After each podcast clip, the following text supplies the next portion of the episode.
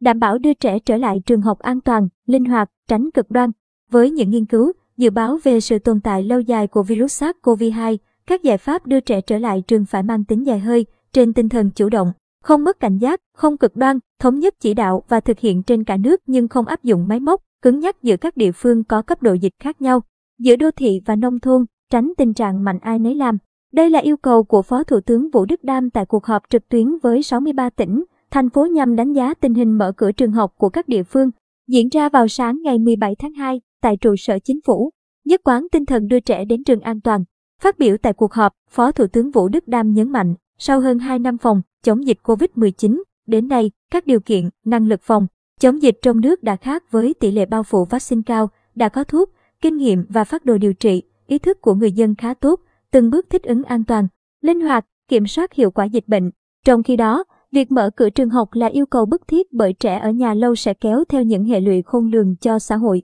Thời gian qua, Bộ Giáo dục và Đào tạo, các bộ, ngành, địa phương đã có nhiều cố gắng để sớm cho các trẻ đến trường an toàn, theo tinh thần chỉ đạo của chính phủ. Thủ tướng Chính phủ, sau hơn một tuần thực hiện cho trẻ trở lại trường, cuộc họp nhằm đánh giá lại những việc cần lưu ý, điều chỉnh hoặc phải chuẩn bị thêm các điều kiện để trẻ đến trường an toàn. Phó Thủ tướng nhấn mạnh, theo các nghiên cứu khoa học, virus SARS-CoV-2 vẫn tiếp tục xuất hiện biến chủng, vì vậy, tiêm phòng vaccine là biện pháp quan trọng để giảm tỷ lệ lây nhiễm hoặc nếu lây nhiễm sẽ giảm tỷ lệ chuyển nặng, phải nhập viện, tử vong. Đối với trẻ em nhóm tuổi dưới 12 tuổi, yếu tố giảm tỷ lệ lây nhiễm chưa có do chưa được tiêm vaccine. Vì vậy, nếu trường học mở lại, khả năng lây nhiễm của trẻ em sẽ tăng rất nhanh, trong khi tỷ lệ chuyển nặng rất thấp. Đây là hai yếu tố cần tính toán để có các biện pháp ứng phó phù hợp, kiểm soát hiệu quả, giảm tối đa nguy cơ lây nhiễm không để vượt khả năng của ngành y tế trong xét nghiệm, điều trị, cách ly ca mắc trong trường học. Về việc tổ chức dạy học sau kỳ nghỉ Tết Nguyên đán năm 2022 tính từ ngày mùng 7 tháng 2 đến nay,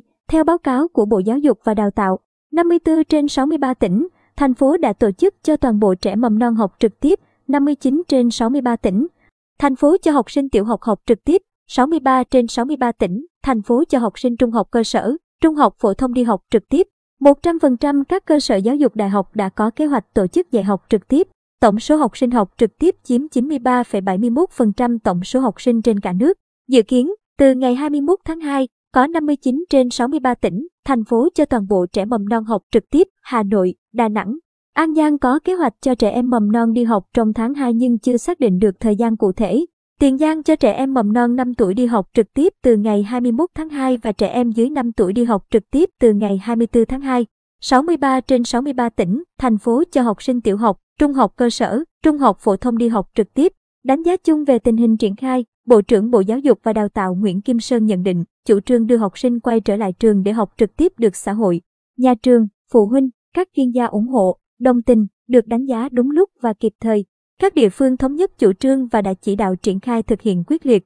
hiệu quả. Tuy nhiên, dịch bệnh tiếp tục diễn biến phức tạp ở nhiều địa phương, đặc biệt sau kỳ nghỉ Tết Nguyên đán, khi tổ chức các hoạt động dạy học trực tiếp. Một số địa phương có tỷ lệ giáo viên, học sinh mắc COVID-19 tăng mạnh khiến nhiều cơ sở giáo dục phải chuyển đổi hình thức dạy học trực tiếp kết hợp học trực tuyến. Một số ít địa phương chưa quyết định mốc thời gian cụ thể cho trẻ em mầm non, học sinh tiểu học đến trường. Một số địa phương còn quan điểm khác nhau về thời gian, thời điểm, cách thức, quy mô cho trẻ em, học sinh đi học trực tiếp. Có nơi triển khai đồng loạt, có nơi thận trọng triển khai từng bước và có thí điểm thăm dò, đặc biệt đối với cấp mầm non và tiểu học. Một số cơ sở giáo dục còn lúng túng khi xử lý các trường hợp học sinh F0, F1 phát hiện tại gia đình hoặc phát hiện tại trường học. Việc khoanh vùng xác định F1 chưa hợp lý dẫn đến nhiều học sinh phải nghỉ học trên lớp, chuyển sang học trực tuyến vì trong lớp có F0. Cá biệt có nơi cho cả lớp hoặc cả khối dừng học trực tiếp khi phát hiện F0 trong một lớp. Một số địa phương yêu cầu 100% học sinh phải xét nghiệm COVID-19 trước khi đến trường học trực tiếp.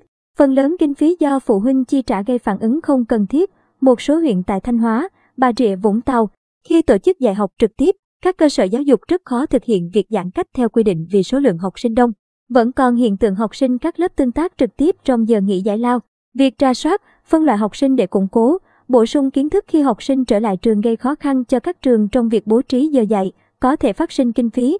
Bên cạnh đó, việc thiếu giáo viên, đặc biệt ở cấp mầm non và tiểu học, tạo áp lực rất lớn cho các cơ sở giáo dục trong việc triển khai dạy trực tiếp. Nhân lực y tế trường học còn thiếu và yếu ở nhiều địa phương, kinh phí chi cho việc mua sắm thiết bị phòng, chống dịch trong các cơ sở giáo dục, nước sát khuẩn, khẩu trang, máy đo thân nhiệt, kit xét nghiệm nhanh còn thiếu. Một số phụ huynh học sinh còn chưa yên tâm cho con trở lại trường học trực tiếp, đặc biệt đối với cấp mầm non và tiểu học. Bộ trưởng Bộ Giáo dục và Đào tạo đề nghị chính phủ chỉ đạo các địa phương xây dựng kế hoạch nhất quán việc đưa trẻ đến trường đảm bảo an toàn, quan tâm, đầu tư kinh phí và nhân lực y tế cơ sở cho các trường học trên địa bàn để đảm bảo công tác phòng, chống dịch khi tổ chức các hoạt động giáo dục trực tiếp. Đồng thời, Bộ trưởng Nguyễn Kim Sơn đề nghị Bộ Y tế xem xét, điều chỉnh quy định về thời gian cách ly y tế và số lần xét nghiệm cho trường hợp F1 tại công văn số 10.696 gạch chéo BIT gạch ngang M.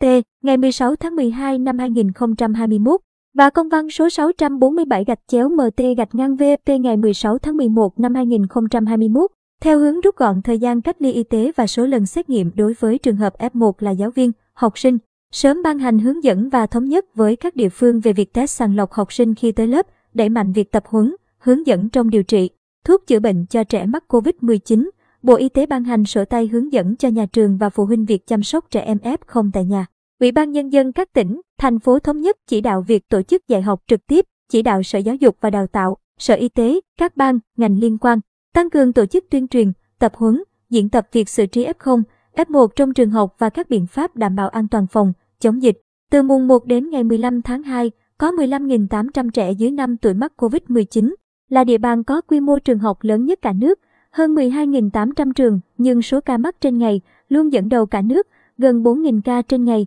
Tại cuộc họp, đại diện Ủy ban Nhân dân thành phố Hà Nội đề nghị Bộ Y tế sớm có phát đồ điều trị cho trẻ em mắc COVID-19 ở các cơ sở y tế. Đặc biệt thông tin đến các gia đình nắm được để có biện pháp phòng, chống và điều trị, sớm có vaccine tiêm cho trẻ từ 5 đến 11 tuổi. Nghiên cứu vaccine tiêm cho trẻ dưới 5 tuổi, cho rằng hướng dẫn của Bộ Y tế và Bộ Giáo dục và Đào tạo về các trường hợp F1 khác nhau. Lãnh đạo Ủy ban nhân dân thành phố Hồ Chí Minh đề nghị Bộ Giáo dục và Đào tạo xem xét lại việc xác định các trường hợp F1 khi phát hiện học sinh mắc COVID-19 trong lớp nhằm thống nhất việc theo dõi sức khỏe và tổ chức đi học an toàn, ổn định. Đại diện các địa phương Hải Phòng, Nam Định, Vĩnh Long, An Giang, Hậu Giang thống nhất tinh thần tổ chức linh hoạt, phù hợp, đảm bảo cho học sinh đi học trực tiếp trở lại. Theo đó, các yếu tố quan trọng để đưa trẻ trở lại trường về kinh nghiệm phòng, chống dịch, tỷ lệ tiêm vaccine cho giáo viên, học sinh từ 12 đến dưới 18 tuổi, sự đồng thuận, tập trung của cả hệ thống chính trị với những phương án cụ thể, rõ trách nhiệm với từng khâu, từng thành viên ban chỉ đạo các cấp. Một số ý kiến đề nghị Bộ Giáo dục và Đào tạo, Bộ Y tế có hướng dẫn cụ thể, kịp thời, rõ ràng phòng, chống dịch trong trường học để triển khai thực hiện thuận lợi. Đẩy mạnh công tác tuyên truyền, làm rõ trách nhiệm của nhà trường, phụ huynh, xã hội trong tạo điều kiện học tập an toàn cho học sinh. Liên quan đến ý kiến của các địa phương, Thứ trưởng Bộ Y tế Nguyễn Trường Sơn cho biết, từ ngày 1 đến ngày 15 tháng 2, cả nước ghi nhận khoảng 329.000 ca mắc COVID-19, trong đó, số ca mắc từ 5 đến 18 tuổi là 28.314 ca, chiếm khoảng 8,6% tổng số ca mắc.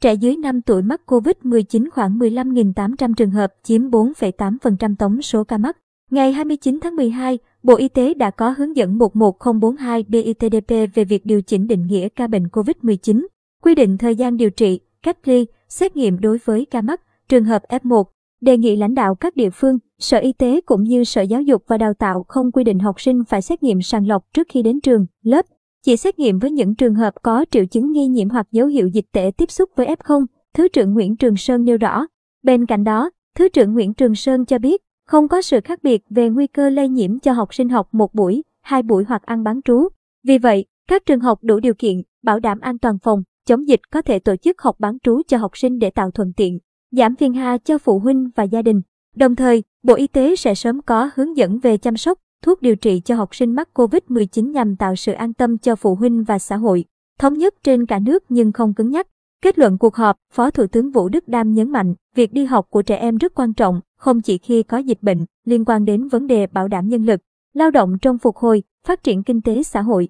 Với những nghiên cứu, dự báo về sự tồn tại lâu dài của virus SARS-CoV-2, Phó Thủ tướng nhấn mạnh, các giải pháp đưa trẻ trở lại trường phải mang tính dài hơn. Trên tinh thần chủ động, không mất cảnh giác, không cực đoan, khôi phục lại các hoạt động kinh tế xã hội trong điều kiện bình thường mới, thích ứng an toàn, linh hoạt, kiểm soát hiệu quả dịch bệnh. Bên cạnh đó, việc đưa trẻ trở lại trường phải có sự chỉ đạo thống nhất trên cả nước nhưng không áp dụng máy móc, cứng nhắc giữa các địa phương có cấp độ dịch khác nhau,